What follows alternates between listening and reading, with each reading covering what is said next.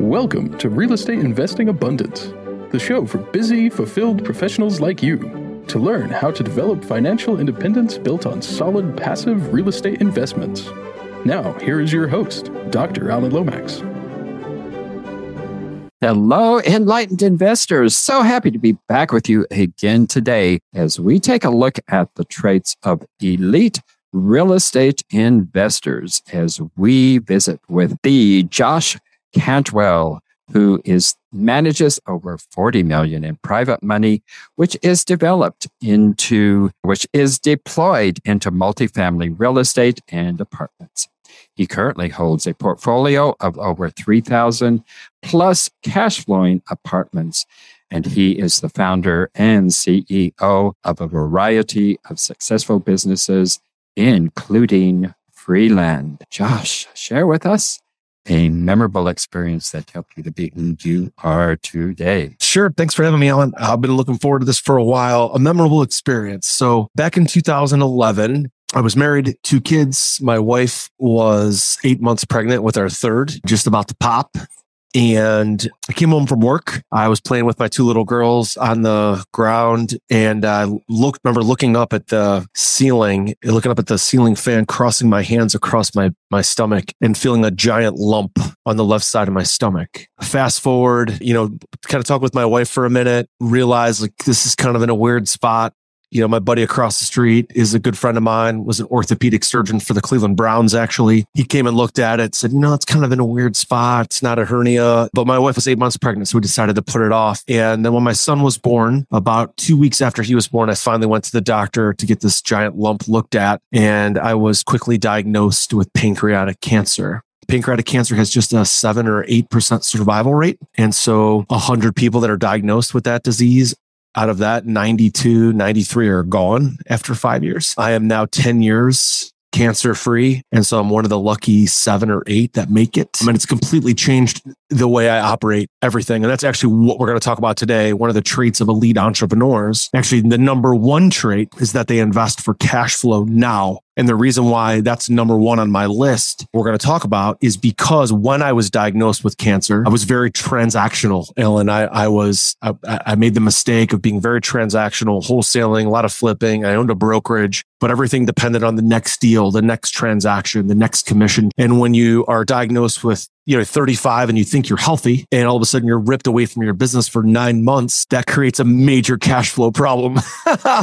so okay. you know that lesson 10 years ago and i've been so blessed to be able to tell that story to you know many many many audiences and and it's been a huge impact in my life but it, it leads me to some of these traits that i've experienced and i've observed other people experience and that that experience of cancer absolutely changed my investing strategy. It changed my outlook on people and life. It completely changed the way i operate. So that was my uh, my, my big moment. Josh i'd say that's more than a big moment. That's a big wake up call moment.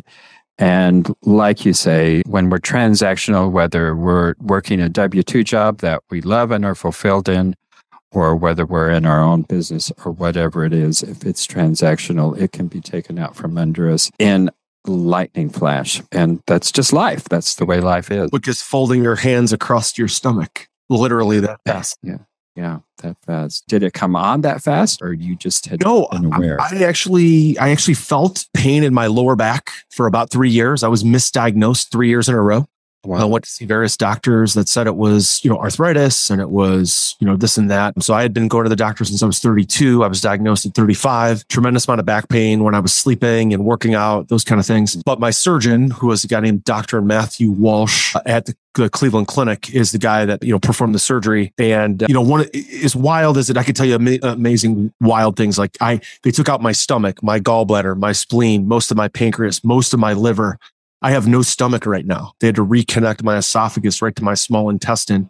But probably the craziest thing, Alan, during the surgery, 10 hour surgery, is that they put in 21 units of blood into my body on the operating table. To put that into perspective, as we record this, and all of our audience members, you each have seven units of blood in your entire body. So I have 21 was pumped through my body that day in 10 hours. So I have everybody else's blood in my body except my own. So it's wild to think about that experience because literally without other people, without other people donating blood, without the surgeon, I, I, I just wouldn't be here at all. So, you know, I would like to take some credit for surviving, but I really can't. It had nothing to do with me. God's grace and the surgeon and other people's, you know, bl- donating blood, the nurses is the only reason why I made it. Well, obviously, you give credit to a lot of entities and individuals. And yet at the same time, you say that no one is coming to your rescue and that we have to be accountable for ourselves. Well, how, how do you reconcile those two Sure. seemingly contrasting points of view? Sure. Yeah. So point number one, right? The traits of elite entrepreneurs. The first point is invest for cash flow now. We talked about that. And I, I don't think there's ever a time, Alan, that you can't or shouldn't invest for cash flow now. It doesn't matter if the market's great, like the last five or seven years. It doesn't matter if it's 2008, nine, and 10. It doesn't matter if we're in a high, you know, interest rate. There's always cash flow to be captured. And that's going to allow you to have this financial freedom that everybody wants. The second trait of elite entrepreneurs is that ultimately you have to take 100% responsibility for your own life and be accountable to yourself. So when I was diagnosed with cancer, I didn't blame somebody else. I didn't blame God. I wasn't upset with the world. I looked at my diet. I was accountable and responsible to myself. And even though I was about 6% body fat, I had a six pack, I was actually eating a tremendous amount of animal protein. I had a very acidic diet. I probably drank a little too much alcohol and not enough vegetables and not enough fruit. And so I looked at that and said, you know what? Like, I'm really sick right now and it's my own fault, right? Nobody's coming to your rescue. And so I took responsibility for that. And I said, okay, what can I do differently? Now I got lucky in that situation, Alan, to be even a candidate for surgery right? Mm-hmm. That was out of my control. You know, the fact that I was young, the cancer, I had the same exact diagnosis as Steve Jobs, right? From Apple Computer. And he'd elected not to have surgery. It eventually metastasized all over his body and he died. I got very lucky that it didn't metastasize, but I knew it was my own fault. Like I blamed myself. And then I thought, if I'm fortunate enough to make it through this, I'm going to redesign and rebuild my own life with a little bit more intention, being a little bit more, you know, understanding. But I knew it was my fault. And I also knew the recovery, if I was fortunate to make it through the surgery, I knew the recovery was going to be on me, right? The diet, the exercise, the research, how that was going to go. And this is same with elite entrepreneurs and investors you're responsible for your own life. So when people got wiped out in 2007, 8, 9, and 10, they could have said, oh, it's the market's fault. Well, not really. You didn't protect yourself with cash flow. You didn't, you, you overbought at the wrong time, at the wrong, it's your fault. Now, going forward, we're in this high interest rate environment, or it's going to go up. At the end of that, some people might have balloon payments and commercial mortgages that come due and then they can't refinance. That's their own fault. Nobody's coming to your rescue. So, how do you plan for that now? How do you get into deals with lower debt? A lower loan to value with more private money, with more investors to keep the equity position big and keep the debt low, right? Because a lot of people are going to come in three years from now if interest rates continue to go up and if the market softens and say, Oh, I got caught by the market. No, you didn't get caught by the market. You got caught by yourself for lack of planning, for lack of foresight. So elite entrepreneurs that I've met myself and I've coached thousands of people. I've spoken on stages with Kevin O'Leary, Barbara Corcoran, Donald Trump Jr. Uh, I've read amazing books, as we've all, you know, we've all heard, like from Jack Canfield. This is the one thing that's kind of permeated through all of those talks is that elite operators are feel 100% responsible for their actions. They're, they never blame anybody else. Josh, excellent points there. Talk to us about time management skills. Sure. Yeah, look, I, I went from owning no apartment buildings six years ago to owning 4,300 units and a $250 million portfolio in the last six years. And we sold off about 1,300 units last year. So we're sitting today, as we record this, at about 3,000. Elite entrepreneurs that I have observed that have built amazing companies and amazing portfolios have elite time management skills. They have the ability to kind of post and prioritize not only their day, but the day and what we call the meeting cadence and the work cadence of their entire organization. So they don't let people be haphazard. They structure up their whole office, whether it's a property management team, whether it's a capital improvement team, whether it's the team that's raising capital. And what we've bro- broken this down to was on Mondays and Wednesdays is when we have what we call our buffer days. These are the days where we have, you know, they're important things in business, but they're not necessarily revenue producing. So Monday would typically come off a weekend. There's a lot of leasing activity. There's a lot of things that happen in our apartments on Monday. So we kind of got to take a breath and take inventory of what the hell just happened over the weekend. And so we have some meetings on Monday afternoon. We have some more meetings on Wednesday afternoon. Those are days for regrouping and figuring out what's going on. That's called a buffer day. On Tuesday, Thursday, Friday, and sometimes Saturday morning, that's what we call a focus day or a revenue producing activity day. My whole team and myself know that we are absolutely going to focus on driving revenue, building the business, construction, leasing, marketing, things that make money on Tuesday, Thursday, Friday, and Saturday morning. Then buffer days, or I'm sorry, free days are days where we just completely get away from the business. And you would think with, you know, a $200 million portfolio that I have no free time. The truth is, I have more free time than most W 2 employees. I probably work about 25 to 30 hours a week, and I take a lot of free time with my family. We go to our campsite. And so elite entrepreneurs know how to not only create time management for themselves, but they know and feel the cadence of their office and structure everybody up in such a way that everybody's kind of working in the same rhythm. It's very, very important. Now, the one silver bullet to that, Alan, is on Sunday nights is usually, especially during football season, I like to watch the Sunday night football game and journal and take notes. That's when I take inventory of what's going on. I post and prioritize not only for myself, but my entire team for that week, that month, and really for the next two quarters. We're always two quarters out. We're at least six months out on what we're going to do. And so all the other elite entrepreneurs that I've met, none of them are winging it. They all have super time management skills. Critical for the success of anything or any individual, for sure. Josh, we live in an environment where it is so easy for so much of our time to be sucked up by these screens that sit in front of us. How do you refuse to get sucked into this and become a, locked into an OCD loop of screen watching? Sure. Yeah. Elite entrepreneurs that I've met don't waste time on screens, computer screens, TV screens, phone screens. So one thing I discovered, I call it the screen sucking OCD loop, right?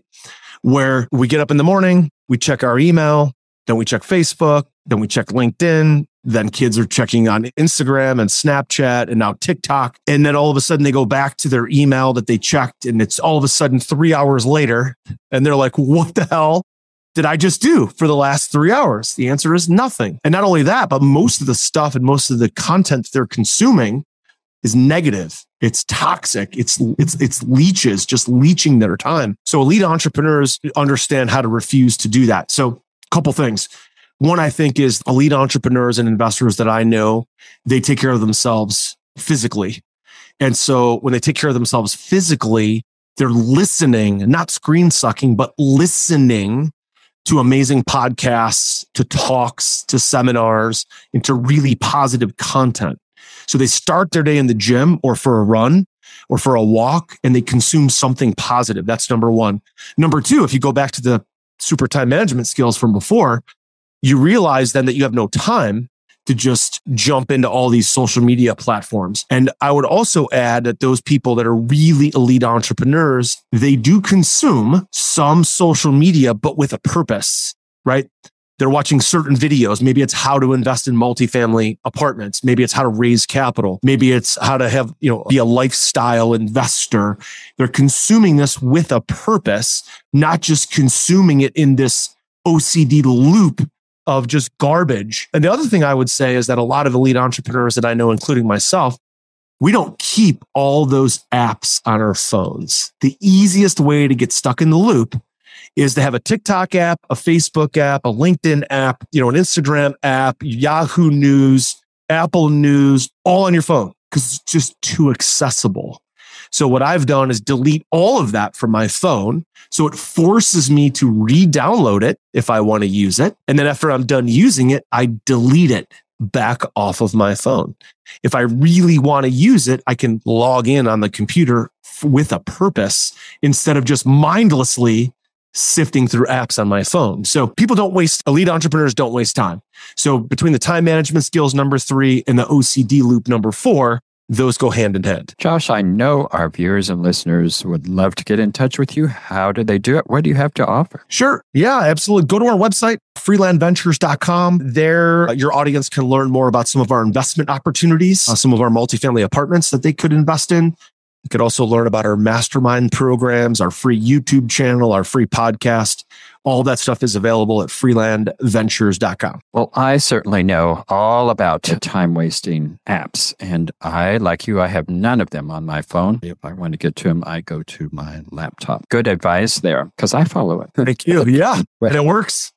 It does. Yes. It, well, it helps. Yes. It can still suck you in if you're not intentional about it. But technology can be good. How do we use technology as a weapon? Yeah, that's number five. Elite entrepreneurs that I've met mm-hmm. use technology as a way to scale, as a weapon. For example, when you have 4,300 units of apartments, each building, we've done 18 apartment syndications. Each apartment has its own life. Like it's, it's, it's like its own living thing. I don't want text messages from all my team. I don't want emails from all my team about this or that. So we've adopted software and we basically say, if it's not in the software, it didn't happen. If it's not in the software, it didn't happen. So don't send me an email because an email means it didn't happen.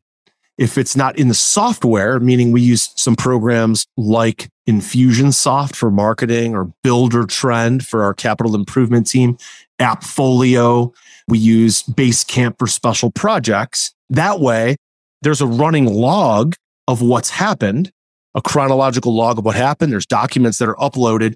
I don't need someone to send me an email and wait for me to respond. I also have Basecamp and these different apps on my phone because their productivity, they drive production. This is not the screen sucking OCD loop. This is business related. So I'm also swapping in the toxic apps for the good scale, the good technology that can be a weapon. Now I can communicate with my team anytime from anywhere, from any office, from any beach, from any phone, from any bus, you know, from any baseball game or basketball game or volleyball game that I might be at. I can look at what's happening in my business because it's all in the software. And the rest of my team can check KPIs, notes, documents because it's in the software, right? If it's just sitting in email, if Alan, if you sent me an email, now you've ping ponged the ball to me and it's sitting only in my email account. Nobody else can see it. But if you upload that same note to a software with whatever documents and you've attached that everybody can see, everybody now can collaborate. It's a very small, but very powerful change adopting that software and using it as a weapon because now everybody can use it to scale the business. I could have five, six, eight people collaborating on a project versus just sitting in my email inbox or my text messages. So every elite entrepreneur that I know and every elite real estate investor forces their team to adopt software. If it's not in the software, it didn't happen. I like that if it's just in an email, it didn't happen. I have had guests who tried to email me their pre interview information, and I'm going, that ain't going to work. You've got to put it in the software because if it's an email, it didn't happen. I'll have to, I haven't said that, but I'm going to have to adopt that. There you go. Because it works. Because it doesn't happen. Because what do I do with my email? Every day I'm deleting emails. So that's right. Doesn't happen. Like that expression there. Just Tell us about setting goals with Acer exercise. Yeah. So number six. So I've used this exercise for 15 years actually. And elite entrepreneurs and investors know exactly what the end result is that they're trying to achieve. They know the house that they want to buy, how big it is, what color it is. They know the cars that they want to drive, the land that they want to own, the business and the team that they want to have, how much passive income they want to drive. And they look at it every day. So ACER, ACER stands for absolute clarity of the end result, ACER, end result. And so elite entrepreneurs that I've been around, that I've coached, you know, and, and I'll throw myself in there as well. I know exactly what I'm fighting for every day. And I don't have the shiny object syndrome that most investors and entrepreneurs have that they ping pong around from this project to that project because everything looks good. I'm really good at saying no to projects and opportunities if they don't fit the end result that I'm chasing. If I know what I want at the end, it's easy to say to no and not have this ping pong, this this this silver, you know, silver, you know, shiny object syndrome that so many people because everything looks good to them because they don't know what they really want, right? If you don't know what you really want, everything's going to look good because people are really freaking good, Alan, at marketing. And people who are really good at marketing are really good at convincing people who don't know what the hell they're doing that what they have to offer is better. So when you guys know guys that know how to use NLP, neuro linguistic programming, and are really good copywriters, those guys are convincing people to buy their products, their services, whatever it is, because the receiver of that message doesn't really know what they want, right?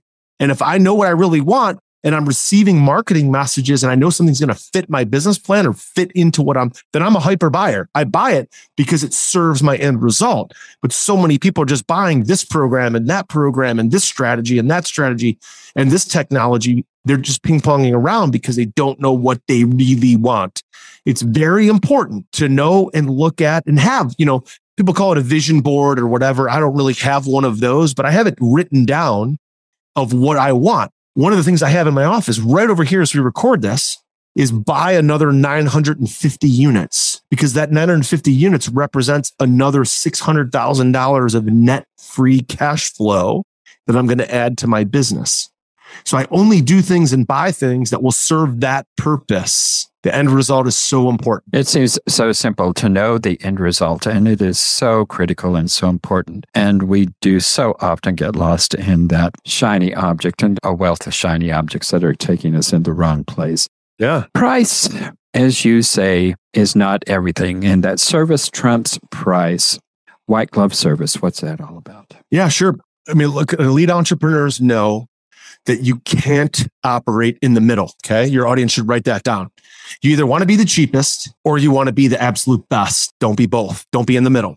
So if you own and run apartment buildings like I do, and you want to have an elite product that you put out in the market. And I would rather have an elite product that I charge an elite price for. And on top of that, I want to have my residents have an, a great experience. So service will always trump price. People will always be willing to pay more for a great experience. They'll always be willing to pay more for a better unit to live in. They'll be willing to pay more for faster service. They'll be willing to pay more for white glove property management, for immaculate groundskeeping, right? For immaculate dog parks for their dogs. Like that you can't halfway it and then feel like you're going to have a great product and ultimately have a business that's really successful. I've been in the middle before. It's very hard to find when you're in the middle, try to find a strategic advantage. So I've realized that I could be the best, the most expensive,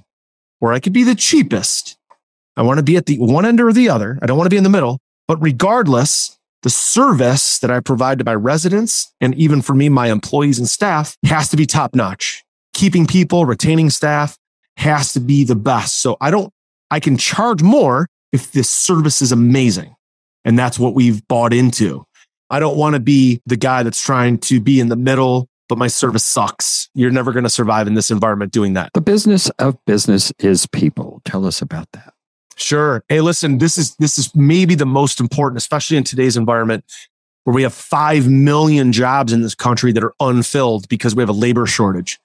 So everybody is looking around at the other opportunity, the next opportunity, and everybody realizes that because there's a labor shortage that employees can leave, they can go to other employers and they can make more money somewhere else. So elite entrepreneurs and investors realize that you want to have, again, technology as a weapon, which was number five. But ultimately, the people have to use the technology. So ultimately, we're in a business, all of us are in a business of people. People are in the businesses, running the businesses. The business is not a business without the people. So if you're not treating the people with white glove service, not only your, your customers, but your staff, nothing's going to get done without the people working the systems. And these days, people will work really, really hard for even for less money if they feel like they're in a business where the culture is something that they believe in, something that they want to be around. So culture cures every problem, right? Dan Gilbert, the owner of the Cleveland Cavaliers, I live in Cleveland. He once said, culture is everything. He said, if people know who we are, then they know what to do. So when I look at my businesses, I don't look at just numbers. I don't look at just statistics. I don't look at just P&Ls and balance sheets and how much money are we making. What I look at is do my people feel like they're having fun? Do the people feel like they're contributing? Do they feel like they're growing? Are they getting training? Do the people feel like this is somewhere where they feel valued? Right? People is what it's all about. People run the business. They run the software. Without them, we're dead meat.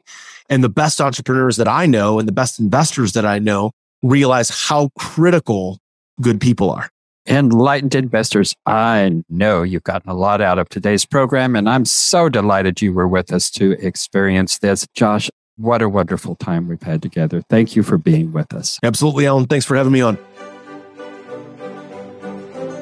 Thank you for tuning in to Real Estate Investing Abundance, brought to you by Steed Talker Capital, a company working for passionate professionals like you to develop financial independence built on solid passive real estate investments.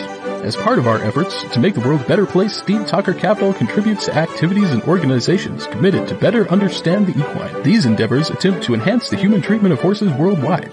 Steed Talker Capital, working for a world where all creatures, great and small, flourish abundantly. For resources to develop your financial independence, connect with us at steedtalker.com.